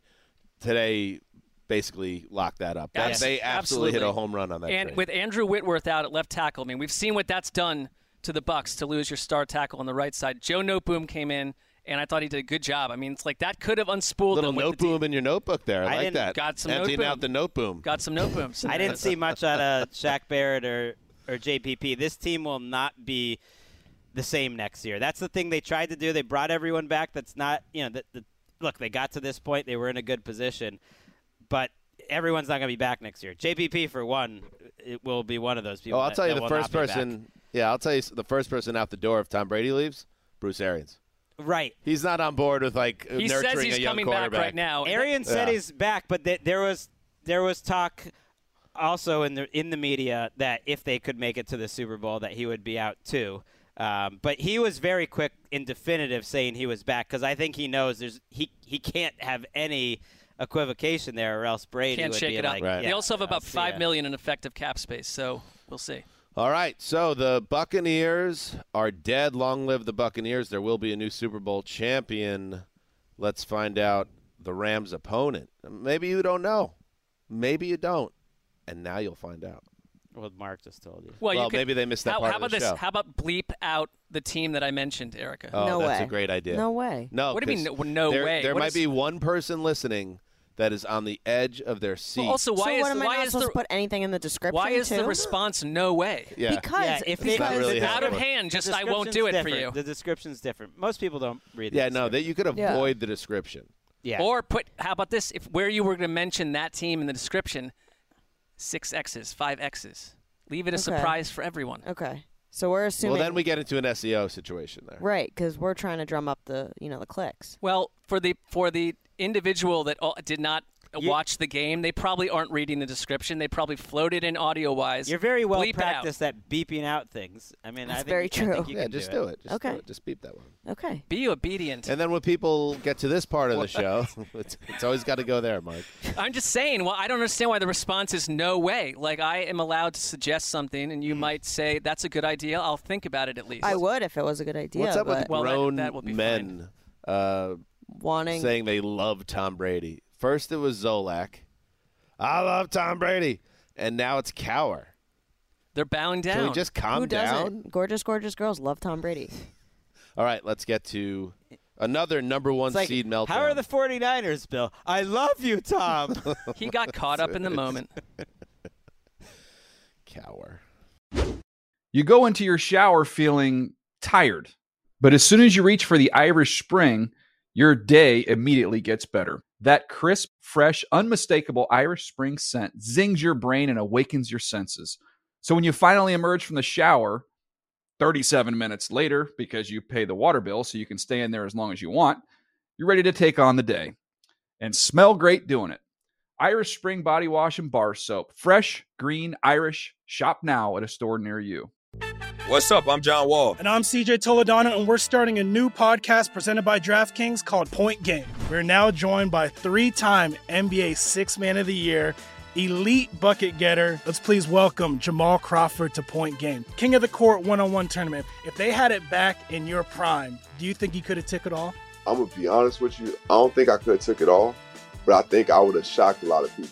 I think Kobe and everybody in their prime, Kobe would win a one-on-one contest. Yeah, I, yeah, because you got to think Love he's it. going to guard. He don't care about guarding. He's gonna guard. He's going to Exactly. guard. Like you see him in the Olympics, he's going to guard, and then on I'm top not of that, like that, CJ. Ladies and gentlemen, please welcome Sam Cassell to Point Game. I remember you came to my room crying, tears, crying. They- I mean, he was in a culture shock. And then uh, his, he's going through withdrawals about winning. remember what I told you? I said, I said, OG, you think I can get paid and go back and play in college? Because it ain't it. Check out Point Game with John Wall and CJ Toledano on the iHeartRadio app, DraftKings YouTube, or wherever you get your podcasts. Getting ready to take on spring? Make your first move with the reliable performance and power of STIHL battery tools. From hedge trimmers and mowers to string trimmers and more, right now you can save $50 on select battery tool sets. Real STIHL. Offer valid on select AK system sets through June 16, 2024. See participating retailer for details. Pepper snap is a little high, pulled down by Wishnowsky. Robbie Gould has it away, and it is gold! Good as gold, Robbie is. Robbie Gould has kicked the 49ers to victory here in Green Bay. Oh, the bongos! You gotta. Oh, can you supplement the bongos with some? Uh, you know who I'm looking for? Feely, good as gold. Robbie is. Just hit it, hit it like five times in a row. Sure. Now, be obedient. That gets a sure. Be obedient. I'm not, That I'm gets not a sure. comfortable with this. All right, you ready? No. I need a second. Robbie Gould. Good as gold. He is. Gould makes a 45 yard field goal Saturday night. Time expires. The Niners knock off the top seeded Packers 13 10. Yes, it is the 49ers, listener X, who will meet the, the Los Angeles Rams at SoFi Stadium for the right to play in Super Bowl 56 right here at SoFi Stadium. Would that be weird if two years after never happening for 55 years or whatever, two years in a row, the team in the Super Bowl is playing in their own stadium? That could happen. That's in play now. Doesn't matter right now because we're talking about the Niners. Robbie Gould has made all 20 of his career playoff field goal attempts. Maybe he should be number one and McPherson number two. Tight battle. I'll have to think about that. I'll get back to you on Thursday with the official rankings. Uh, the Niners continue to put a postseason curse on Aaron Rodgers. Uh, they have always had their way with him. And for the Packers, Greg, this is a lot more disappointment. We'll get to them. But the Niners is a gritty win by a team that just finds a way. I, I feel like such a company, man. But how how great is the NFL that you can have these two classic games? And I consider this a classic game. And one is 42-36 in overtime, and one is 13 to 10 in the snow. You put this in the same category as the game we watched today. different. Certainly, the execution and like the level of football is not the same, but in terms of it being a memorable football moment that was so tense throughout the game, that had an explosive uh, ending and had me riveted, and had great plays. A- absolutely, the, the the one play I'll remember forever is that Deebo Samuel third and seven run, 103 left. Such a fascinating moment, I think, for a coach the Packers had no timeouts. And, and I just thought they, they kind of have to run it here. As much as I'm like the stay aggressive guy, I was like, you kind of have to run it here. You can't give Rodgers the time, and you got to try to run it twice. Eh, and, and see what happens. That that's who you are. You're the 49ers, and worst case scenario, you you bring the clock down and you don't let the Packers get the ball. They they line up in shotgun to spread them out. They they get use check running all the way across the plate to check it out even more. They pull their guard, and then they give the ball to Deebo Samuel, a wide receiver who only had 83 yards in this game, but was like it was like the most impactful 83 yards plus that kick return you will ever see. And it's what the 49ers are all about. You have Jauan Jennings, a wide receiver, blocking out there. You have Kittle blocking out there. And then you have Deebo, who has two guys pretty much unblocked that he has to beat. And he, like, dead legs Jaire Alexander, who came back for this game last couple weeks and just kind of puts a move on him, breaks the tackle gets the first down. It was a perfect play call of like doing what you're best at, your best player. They convert it, and, and Gould gets it done a few plays later. It was an awesome way to end. I love that you paired it with the Chiefs and Bills game because I think if you were to like double bill football games like you do movies, it was such a different type of game. And you know, watching this with my kids a little bit too, it's like, oh, special teams for certain teams. If you can, if you can make that and maximize that, that's what the Niners did. I mean, it was the, that Deebo Samuel, the fact that he was playing injured at that point, that it was snowing, that it was the Niners against this t- uh, this matchup to me. I, I, I enjoyed watching this so thoroughly, and there was a moment in this that I thought showed that gave the Niners total hope before halftime because Jimmy Ward blocks the field goal. Before that, he had allowed Aaron Jones to have the 75-yard catch and run, the blown coverage that Mm. that really put them into a hole. Then the field goal is blocked by Jimmy Ward right before halftime. Because if you look at the way Green Bay came out on that first drive, I thought this thing was going to be curtains for San Francisco. Instead, they start to put the muzzle over Aaron Rodgers and the Green Bay offense. You go into halftime off that special teams play with a completely different mindset, feeling like we're the more resilient team. This reminds us of so many of our different wins. We trust that Shanahan's going to get out get us out of this. Aaron Rodgers' butt is tightening by the minute. The Packers are not here for the moment, and this is what Green Bay does every single January. They are misfits. They are absolute meltdown artists, and I, I know I've I, I know that I, a lot of listeners come at me for being hard being hard on the Packers. They are a regular season team that doesn't know how to close, and they were taken to town by a football team that played all three phases and did not let up. So we all like two phases, inclu- including you. Well, Marc. they we, played all three. They executed two of them very well. we went into this game thinking this Packers team would be different. Like we talked about it on the on the network show on Saturday. At this, and yet they weren't. And I think what for me, um, when I think about this game and why I don't see it as necessarily a classic is when when a team lets. Uh, I think of this game of the Packers lost more than the Niners won. And and that affects like when I think of like all time classic playoff games. And I you know, they go right down the field, they score a touchdown, they get the ball back, and a, a sneaky underrated play in this game is Marcedes Lewis fumbles on the second possession where they're marching again to Great go up Great play by Warner, though, too. two Great scores. play by Warner. Absolutely. But from that point on, and everyone's going to be d- uh, dwelling on the special teams, and I get that because not only did the field goal get blocked, 39 yarder at the end of the first half, that would have put them up 10 nothing. They then allow a 45 yard kickoff return on the first play of the second half. And then, of course, the fu- the block punt and touchdown return heard around the world with 4:41 remaining. But the thing with Aaron Rodgers and the thing with the Packers this year was this was a special offense that was supposed to rise to the occasion. And I think starting with that Marcedes Lewis fumble, they got tighter and tighter and tighter and tighter. And think about the two possessions for the Packers that sandwiched that block punt. It was a three and out and a three and out.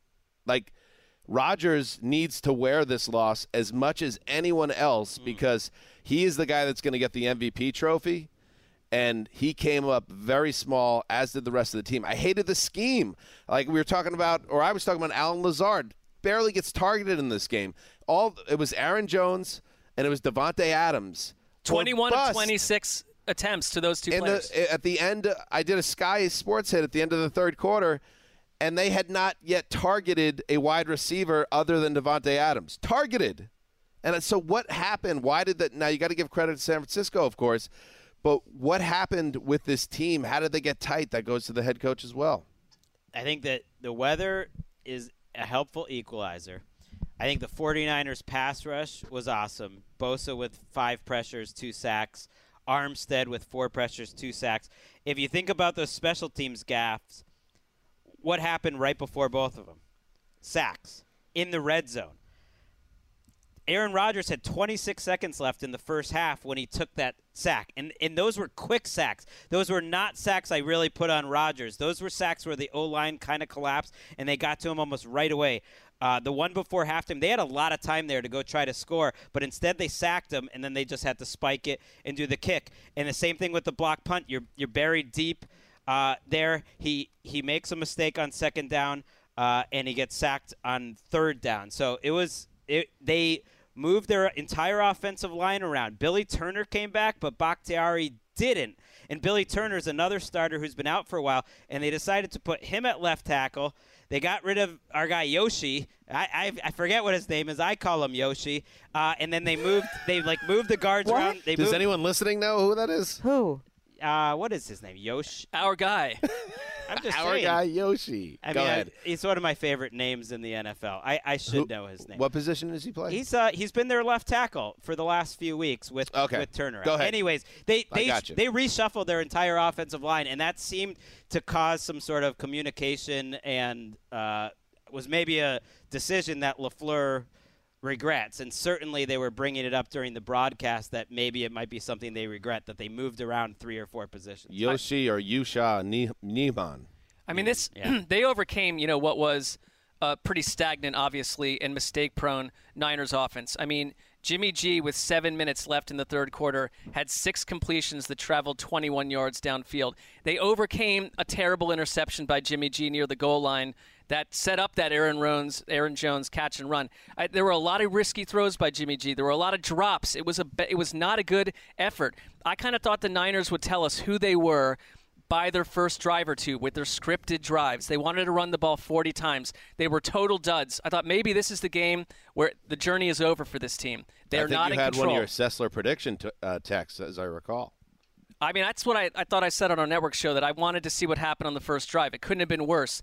I just couldn't be more impressed with the way they worked their way out of this. I do think the weather, to your point, Greg, changed it for both teams, and I'm sure we'll get a bunch of think Does it, pieces. well, doesn't it hurt the team that's better at passing? It absolutely. It was zero degrees there. Yeah, It but it it- should, but it's like it's, are- It's in. It's at Lambeau, and they were eight and zero there, and they've been. And I get the it. I'm quarterback's just- been playing there for I'm twenty saying- years. right, And, and right. Kyle Shanahan said, like, we'll be happy to be playing somewhere warm next week. But I think it, it, it helped them. They were built more for it.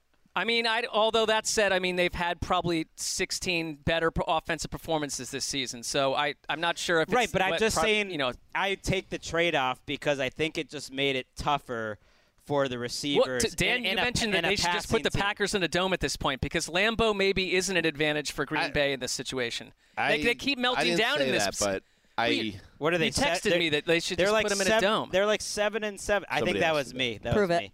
Greg did it. No, I I, don't thi- know. I think it was me. I said that. Put, a, put You're doing these games like 800 texts happening while you're trying to watch the game. Please. I I feel really bad too about uh, Yoshi Neiman- Nijman because Just like give up.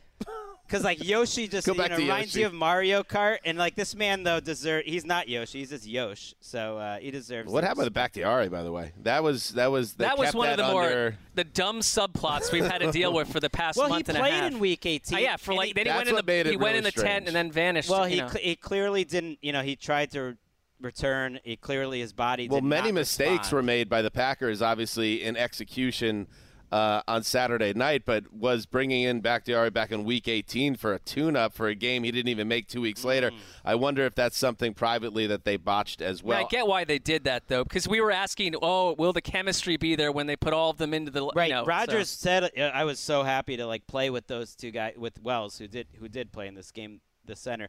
Uh, I do want to talk about like the Rodgers miss though. So the the way it ended was crazy in terms of their last possession. I, I misspoke before. I, I was mixing up the drives. His last throw of the game was that deep shot to Davante Adams, where once they got the coaches tape out today, he has Lazard breaking open on a pretty clear read. It's tough for like dorks like us to be like, oh, you should have thrown it there. But this is one, and, and smarter people than me have broken it down where it's like okay, if the safety goes here, then then you get the crosser here, and Lazard is wide open, and instead he clearly kind of made the decision. I'm just gonna give give Davante Adams a chance, and he just hucked it up, and it's like totally not what he has done the entire season, and it was very Farvian. And it was very Favre against the Giants, where he just started like chucking the ball up is, late. This is something that now needs to be talked about. This is this is a big that that was a big legacy game for Rodgers. The the resume is stacking up now. What's happening in these January games, and to see what he did yesterday. And again, you're right, Greg. There was a lot of pass protection issues, uh, but when he was as dominant as he was for mo- like 90% of the season, including untouchable in the last seven weeks, and then to fail to move the team when the when the season was on the line. Then you watch what happened today at Arrowhead. It's pretty cold there too, by the way. And you see Josh Allen and Patrick Mahomes just going at each other back and forth. Brilliant artists at the peak of their game. It makes me think differently about Rodgers mm. after this particular game. He's still a legendary player. He's still probably worthy of being the MVP this year, but th- you can no longer look the other way with this January stuff. I tried to look the other way, Marc, and it cost me in the lock game. I had a chance to win the title outright. Right. And I lost it, and I now. He lost it for you. He certainly did. And I will tell you what, now it's a one game difference. I now have to pull, like, I have to break glass, and I have to flip the emergency switch is ride or die with Mahomes. Well, this and is I'm the giving thing. you a heads up. This I'm just is- ride or die with Mahomes. Well, I, I I won't be afraid to confront you again. I, I'll I'll I'll you know consult my own internal strategy, but I'm not looking necessarily to tie here. Um, Nor am I. I feel the same. I mean, but there was there was a year that you caught me and tied, and like I have to take that into consideration. But that was sort of a cheesy photo of both of us like holding a trophy No- together. Nobody was- won that photo. No, it's just absurd. So there's a lot to look ahead, but um, I'm with you on one thing. I am not doing this again with Aaron Rodgers. I will not. I am not. Like I don't think he is either. I don't think he is interested in a rebuild on any level. They are 44 million over the cap heading into the offseason. They got a lot of big questions. His comments after the game I thought were I mean tilted towards uh-uh, not Ugh, into it I anymore. can't- I can't deal Really? with it. Here So we I- go. We all agree that we think he's coming back at this point. I think he'll come back and retire in week six if things are bad, but that's, that's he's totally had different. he's had some annoying, to put it mildly, moments this year, and my least favorite was reading that entire ESPN article. Like, if you were trying to give Aaron Rodgers any benefit of the doubt, uh, he drove me crazy in that article. I don't know if you read it, and so I, I like like a lot of people apparently on Twitter was was you know happy to see them lose. Uh, on- on some level, and, and happy to Oh, for sure. yeah, say bye bye. Uh, but I watched the press conference. I thought he handled it pretty well. I don't think it it showed much either way. He was he was trying to be fair. I, I don't know. I went into this game kind of assuming he would be back with, with the Packers. He did say the Gutekunst relationship's going well. I, I I think he wants to keep playing football. I think he would like when he wins. I would have voted Brady, but when he wins the MVP, it's a regular season award. Uh, but he just played poorly this game. It wasn't just the, that you don't this- want to retire in this game unless he No. doesn't love the game anymore. Right, I and think he loves the, the, sport. The Packers aren't getting Yeah. rid of him. Like they have all the leverage. They have him under contract. They're not handing it over to Jordan Love. Like they're going to give him some more money. I just don't see how it, it wouldn't work out that way. But to your point that he has to wear it, like he his location was off uh, throughout the game. It what like in the play before that Lazard missed, he almost threw an interception trying to force it to Randall Cobb. It, it was not a it was not a good game. This is the Rodgers. divisional Like he didn't outplay Jimmy G. Jimmy G, who was not good in this game either, but he made as many plays as Rodgers. Right. He made a couple plays. I think statistically, you look at the box score and it says, "Oh, Rodgers outplayed him," but really, uh, well, let's let's face it though. Rodgers was a massive disappointment.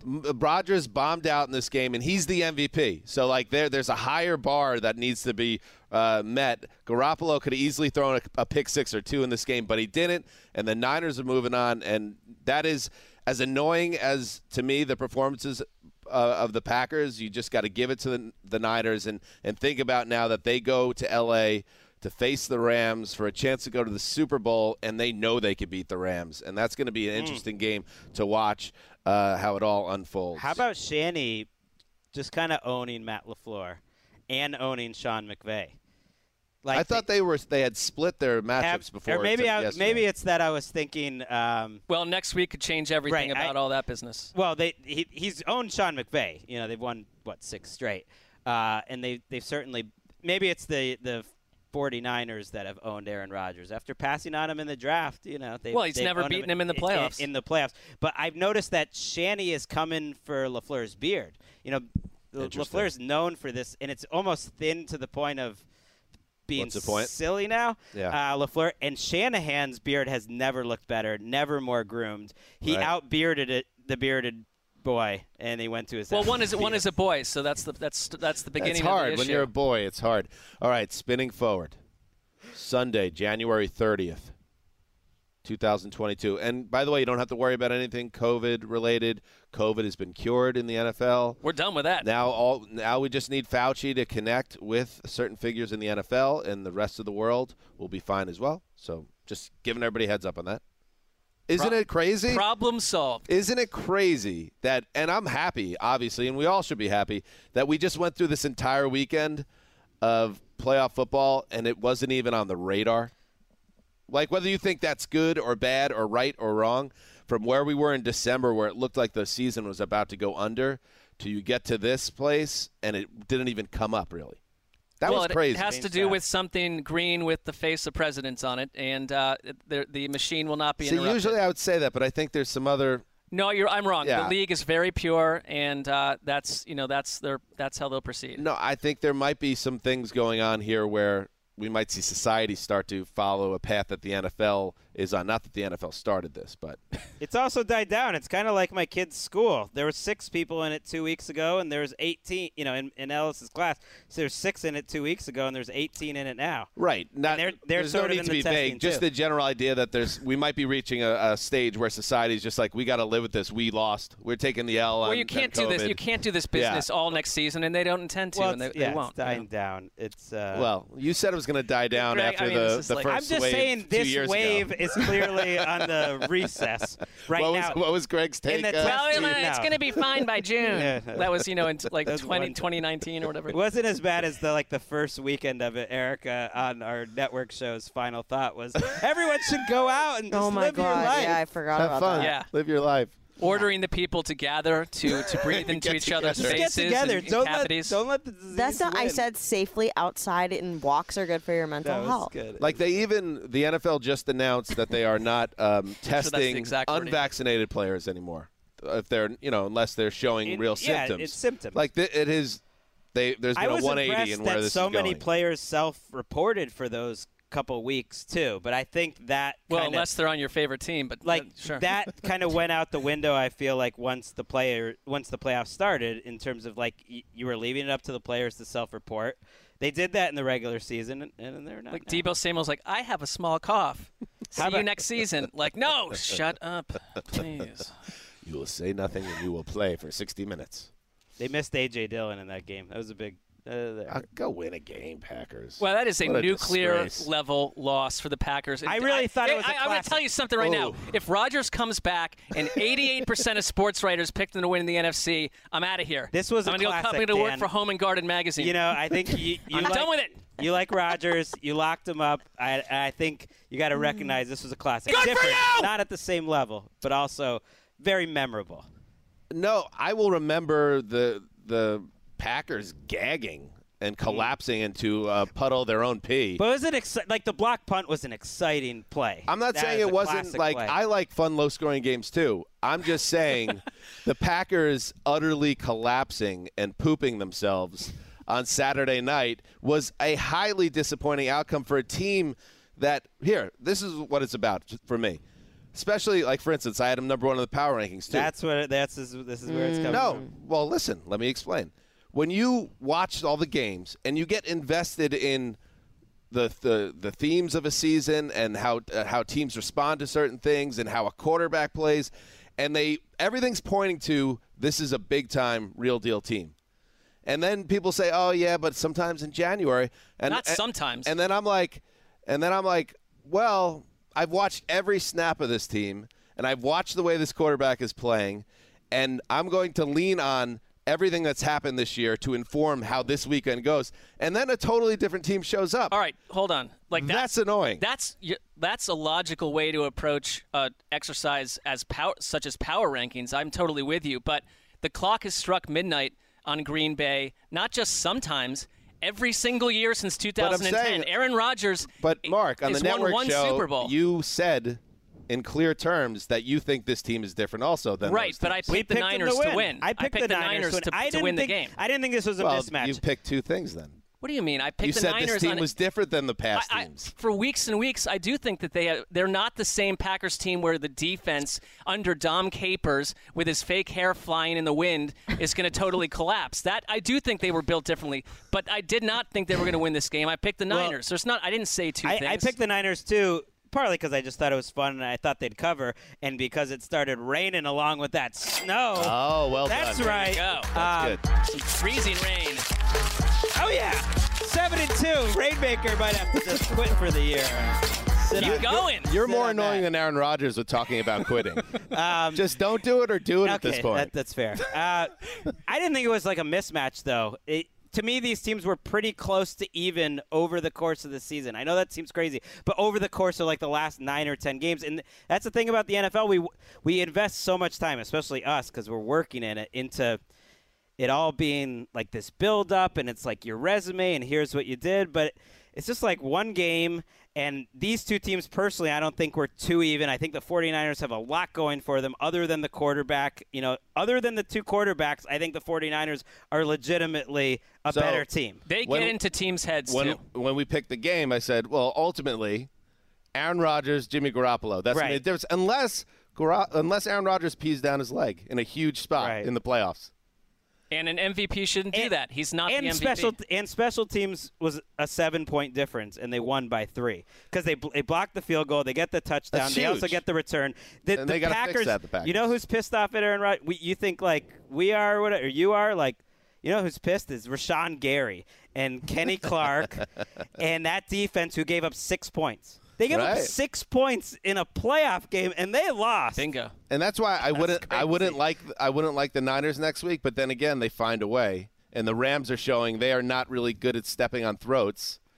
So that's Oh, to that's be a a very great good game. matchup. But That- if uh, you take out the matchup. Rams three times in one season, ouchie for LA. Sean I'm, McVay I'm not needs sure. to This feels like a different Yeah. Rams team to me than the one that got thumped by the Niners on prime time. It just does. I, I it's Yeah, and he, you know. yeah. Well, we'll All right, we so the week to get Bengals are still in the west of his time slot, even though they're in the AFC Championship game. They're the noon window. They do announce that before Eastern. the season starts, so that doesn't feel like a slight. Well, it happened three weeks in a row. That's all I can tell you. CBS. that's that's Romo and Nance. Bengals Chiefs. Three o'clock from Yeehaw Field at Arrowhead Stadium. I don't recognize that. It's Arrowhead. And then three thirty uh, Pacific, six thirty Eastern. Next door. Should we go? Niners Rams. I want to. Should we try to go? Should we ask for press press passes here? Danny? Uh, I would like to go to a, a Okay. NFC championship. game. I've All right. never. I've we've been lucky enough to go to many Super Bowls. I've never been to a conference championship mm. Will game. you guys include me on the credentials email or? we, we will. I don't know. You Usually like, that's I, actually the, the producer's job. So you. you well, you did it without You me even knowing You can last send- yeah. time. That's true. That's maybe if you if you follow my suggestion on a couple, you know, Okay, Marc, I'll go back and bleep a I- score that you all right. gave that happened from a game from some yesterday. bells I've and been to whistles two. in my I've favor. been- and someone you, listening you to can it on the NFC Monday title game. is I've been gonna- to two. I saw the Patriots drop a bomb on Mike Tomlin's Steelers, and I saw Case Keenum get waxed by the Eagles. Neither one was competitive. I hope this game Braggy. is uh, a little more competitive. All right. Just We're done. saying. Let's get a better game. What was that? Good as gold. What is it? Good as gold. You didn't get the good as gold Robbie is. You need Oh, you want the is. full thing? Of course. Why Mm. would you? Why the incomplete drop there? Good I as gold. I, am not. I'm Isn't not going like to harp just on good as anything anymore. I gold, think just like done an the- excellent no, job. good as gold. Well, that's that. That's what made it really sing. Good as gold. Robbie is. Right. Okay. Yeah, that's All right, is the podcast still going? that All was right. on me. We'll be back on Tuesday. Uh, Connie Fox will be joining us. We'll get her back uh, in the virtual studio, so that'll be nice. And then um, Thursday, the big uh, preview of Championship Sunday. Saturday morning, the NFL Network program. and we go on and on and on. Anything else, boys? Not a word. Good as gold, Robbie's been. All right, let's go. Everybody, enjoy your week. Hope you enjoyed the football. Legendary weekend of action. Until Tuesday, you know what you got to do. Heed the call.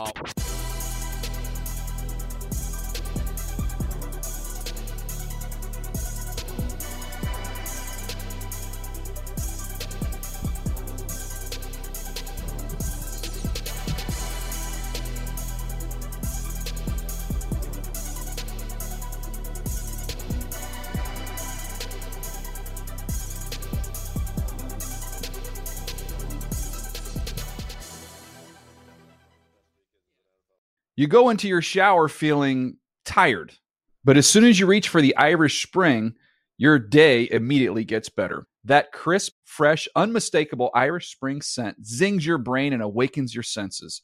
So when you finally emerge from the shower, 37 minutes later, because you pay the water bill so you can stay in there as long as you want, you're ready to take on the day and smell great doing it. Irish Spring Body Wash and Bar Soap. Fresh, green, Irish. Shop now at a store near you. Whether you're a savvy spender maximizing your savings with cashback rewards, a thrifty rate watcher seeking the lowest interest, or a travel enthusiast looking for extraordinary perks, Kemba Financial Credit Union has a visa to complement your lifestyle and unique needs. Apply today at Kemba.org to unlock a limited time 2% cash back on purchases and pay 0% interest on balance transfers for an entire year with a new visa from Kemba. You deserve a card that works for you. Restrictions apply. Offer ends June 30th, 2024.